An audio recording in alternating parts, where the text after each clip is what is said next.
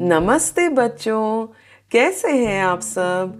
उम्मीद करती हूँ आप सब ठीक होंगे।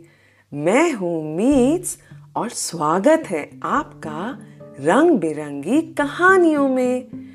बच्चों, आज मैं आपके लिए नाना नानी की कहानियों के पिटारे में से एक छोटी सी कहानी लाई हूँ, जिसका नाम है मम्मी का कहना मानो। तो चलिए फिर शुरू करते हैं। चुनमुन मुर्गी का एक छोटा सा बच्चा था। वह बड़ा नटखट था। उसकी माँ रोज उसे अपने साथ घुमाने ले जाती थी। वह उसे इधर उधर अकेले जाने के लिए मना करती थी। उसे समझाती, चुनमुन, तुम अभी छोटे हो। मेरे साथ साथ रहा करो। मैं तुम्हें खाना ढूंढना सिखाऊँगी।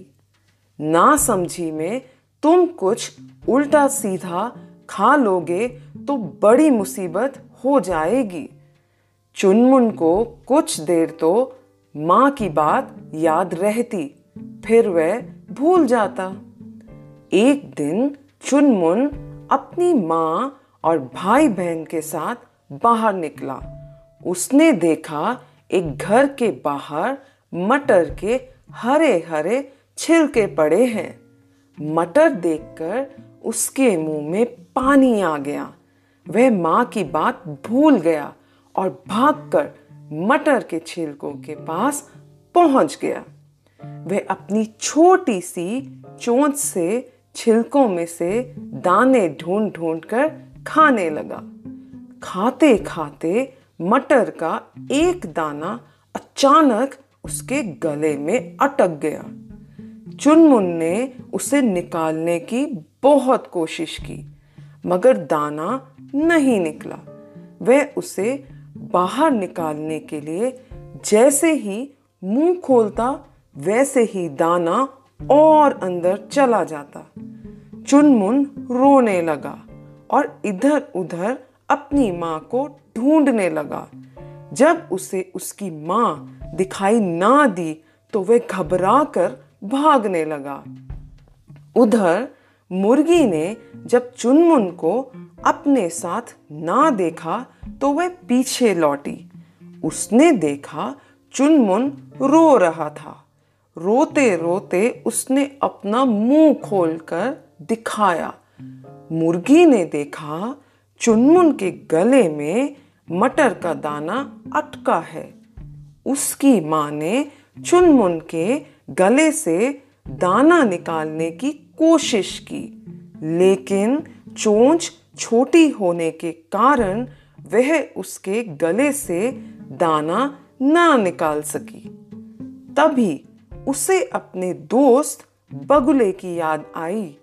मुर्गी भागकर बगुले के पास गई और उसने बगुले को सारी बात बताई। बगुला मुर्गी के साथ आया और चुनमुन की तरफ़ देखने लगा। चुनमुन लगातार रो रहा था। उसे दया आ गई।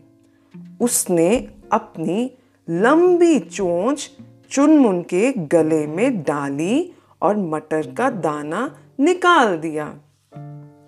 चुनमुन को अपनी गलती का एहसास हुआ और वह अपनी माँ से बोला, माँ, मुझसे गलती हो गई, मैं आपका कहना मानूँगा।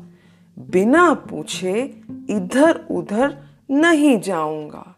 मुर्गी ने चुनमुन के आँसू पहुँचे और उसे गले से लगा लिया।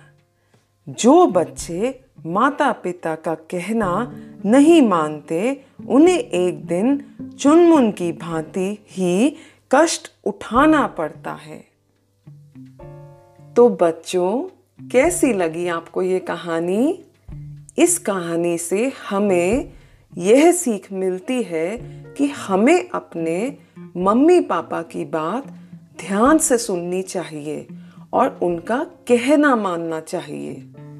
अगली बार मैं आपके लिए फिर से एक रंग बिरंगी कहानी के साथ मिलूँगी।